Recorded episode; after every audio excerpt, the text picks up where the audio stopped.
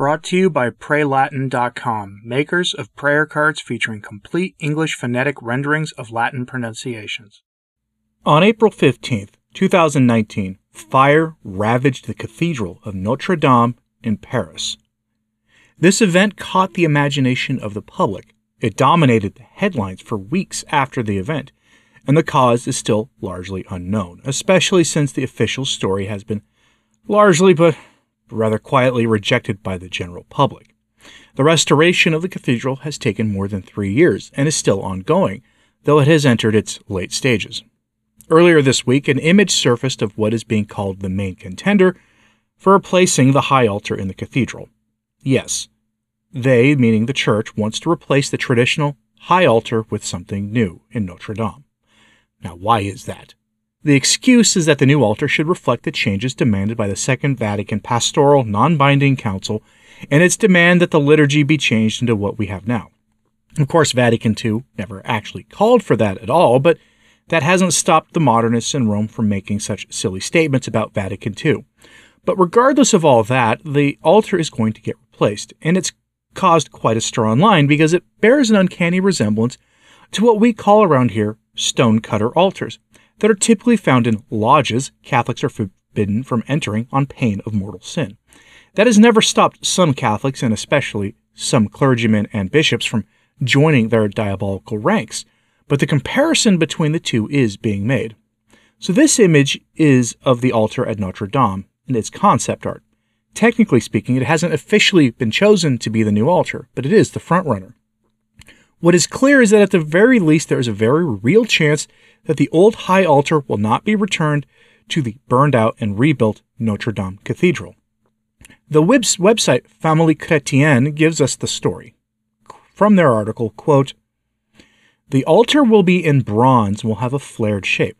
Like all the furniture, its design is driven by the idea of noble simplicity present in the constitution of the Second Vatican Council on the liturgy, explained Monsignor Olivier Ribadeau Dumas, rector of Notre Dame de Paris, during a presentation of the project to the press. This form rises from the ground, manifesting the stone of sacrifice, which flares out to become the Eucharistic table, he commented. The artist explains that he began by drawing the ambo, then the circular baptistry inspired by the shape of a cup, the altar, in turn, echoing the shapes of the baptistry. It was the baptistry that made me go to the altar, he confides to Family Christian. I wanted to offer this elevation, which is at the same time powerful and brings a form of serenity. With this rounded shape, I also wanted to express softness. Again, it's worth noting that this is a finalist image for the Archbishop to consider replacing the high altar with. The fact that this hasn't been laughed out of the running is a sad statement, but it is a very post conciliar Vatican II new religion altar. Now, here's a picture of the old high altar for comparison. It's beautiful. It's a stunning work of art. It was carefully crafted by our ancestors. Now, here's what you should remember. What is a done deal is that the altar is going to get replaced with something Novus Ordo, what may be the final triumph of the new religion in France. Quoting the article again. The entire Notre Dame interior design project, including the altar, will be presented to the National Heritage and Architecture Commission, which will meet on July 13th. She will give her opinion and take the decision she wants, said Bishop Ribadeau Dumas in a video message in which he announced his decision to entrust the production of the liturgical furniture to Guillaume Bardet, the Archbishop of Paris. Monsignor Laurent Ulrich also indicated that modifications will take place. These could in particular concern the color of the patina, which will be placed on the bronze before the installation of the furniture. Planned from September 24, 2024, brown in the project. Regarding the color, we are, for the moment, rather in a scheme, confides Guillaume Bardet. The density, the luminosity, are things that will gradually stall. End quote. Now, that sounds to me like the main issue of discussion is the color scheme and other basic design layout issues regarding the new altar. It sounds like they have absolutely made their decision to replace the traditional, beautiful high altar with this new thing. Many observers are pointing out that this altar is indistinguishable from that of a stone cutter altar at one of their lodges. Now, here's a picture of that comparison that is making the rounds as well. It's a sad statement that such a comparison can easily be made, but in reality, that comparison is easy to make for a good reason. The new Mass was designed by a stonecutter, that is confirmed, who was expelled from the Vatican and sent to a remote diocese as punishment for, in the words of Pope Paul VI, being something worse than a stonecutter. He designed the Mass with a committee of Protestants, this is a historic fact, who were themselves likely members of the stonecutter group. So, a redesign of the most iconic Catholic monument in Europe, outside of Vatican City, to be in keeping with the new order of things in the Church is to be expected. It's what you do after a revolution, after all. You either bury and remove all monuments from the old order of things, or you keep a few of them around and repurpose them to the, for the new system to sort of lend the new system credibility. That's how it's worked everywhere in the history of civilization. Now, it's worth noting here that the final say on all this is the government of France. They have the final say. In fact, some of the early redesigns of Notre Dame were uh, beyond ecumenical, to put it ni- to put it mildly not at the insistence of the government of France, no, at the insistence of the bishops here in Paris, of the insistence of the priests in charge of the redesign. And it was the government of France who intervened and said, no. That is something that has to be remembered here. So there's a slight chance that the secular, non Catholic government of France may force the church to actually keep the high altar. You can pray for that outcome, and it would be an ironic twist of fate especially given the history of France, for that to be the case. But again, they are the ones who own it because of an act of parliament back in, like, I think it was 1907 or 1905, somewhere around that point of French history, where all church buildings from before that date belonged to the government of France, were part of their heritage, as they called it, and the church, any the church could keep any property built after that time. And Notre Dame is the property of the state of France under that legal act. Now, speaking of stonecutters, I know that many people say that invoking that group sounds paranoid and that they're just a beer club for dads now or something, but stories like this do kind of make you think. It's being reported that an archbishop of the Catholic Church is going to offer the holy sacrifice of the Mass at one of their lodges, publicly.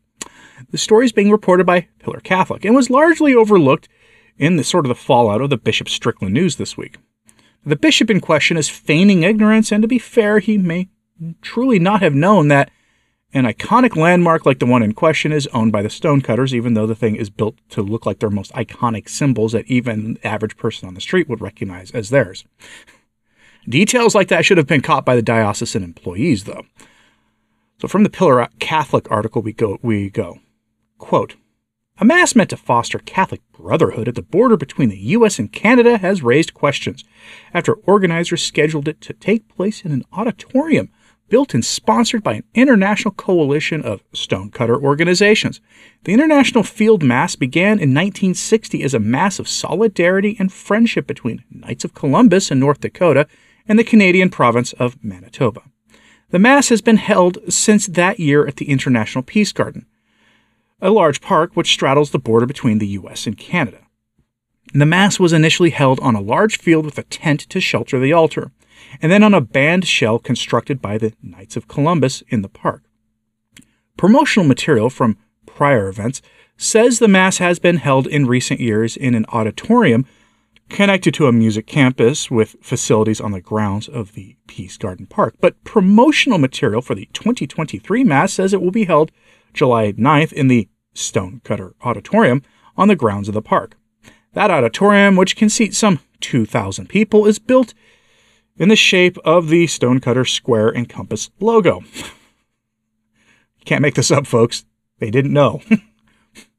the building was constructed as a joint initiative of the Stonecutter Lodges of Manitoba and North Dakota and is home to the Peace Garden Lodge of the same group, which holds annual meetings of their group there. it is not clear whether the Mass has been held in the auditorium in question previously but the location of the Mass has raised questions, given the Church's long-standing ban on Catholic participation in stonecutter organizations. End quote. the article includes this picture of the event center. I, come on, man. Like, seriously, there's no way that the event planners didn't know this.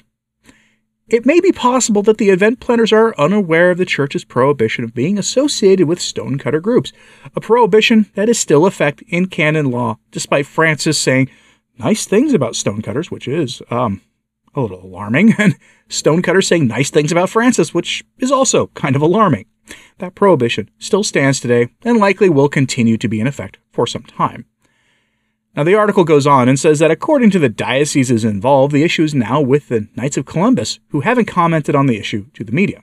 As a fun fact, Knights of Columbus were founded as an, a Catholic alternative for to the Stonecutters, so that Catholics could have a similar kind of organization without all the evil. Now, the event is to take place on July 9th at the U.S. Canadian border. I'd advise not going since you'll be attending an event sponsored by Stonecutters, which is a violation of canon law and a serious mortal sin. Now, obviously, you're free to do as you wish, but honestly, on, on July 9th, instead, go to your local mass and then have a picnic instead. Bring whatever you like and maybe, you know, invite some people from your parish to a picnic. But if you live near this event where the event's taking place, just don't go to it. It's just another event of the new religion. And remember, the new religion loves to preach us all the time about dialogue, accompaniment, and the stonecutter motto of human fraternity. Fraternity, equality, and liberty. Those are the slogans of the stonecutters. And is now the slogan of the new religion in Rome. So, is anyone surprised that the new religion in Rome is having a formal event on the border at a stonecutter facility? Let me know what you think of this in the comments, please. Curious to know what your opinion is, so let me know. And like and subscribe if you haven't. It does help, as does sharing this on social media. Helps a lot too. And as always, pray for the church. I'm Anthony Stine. Ave Maria.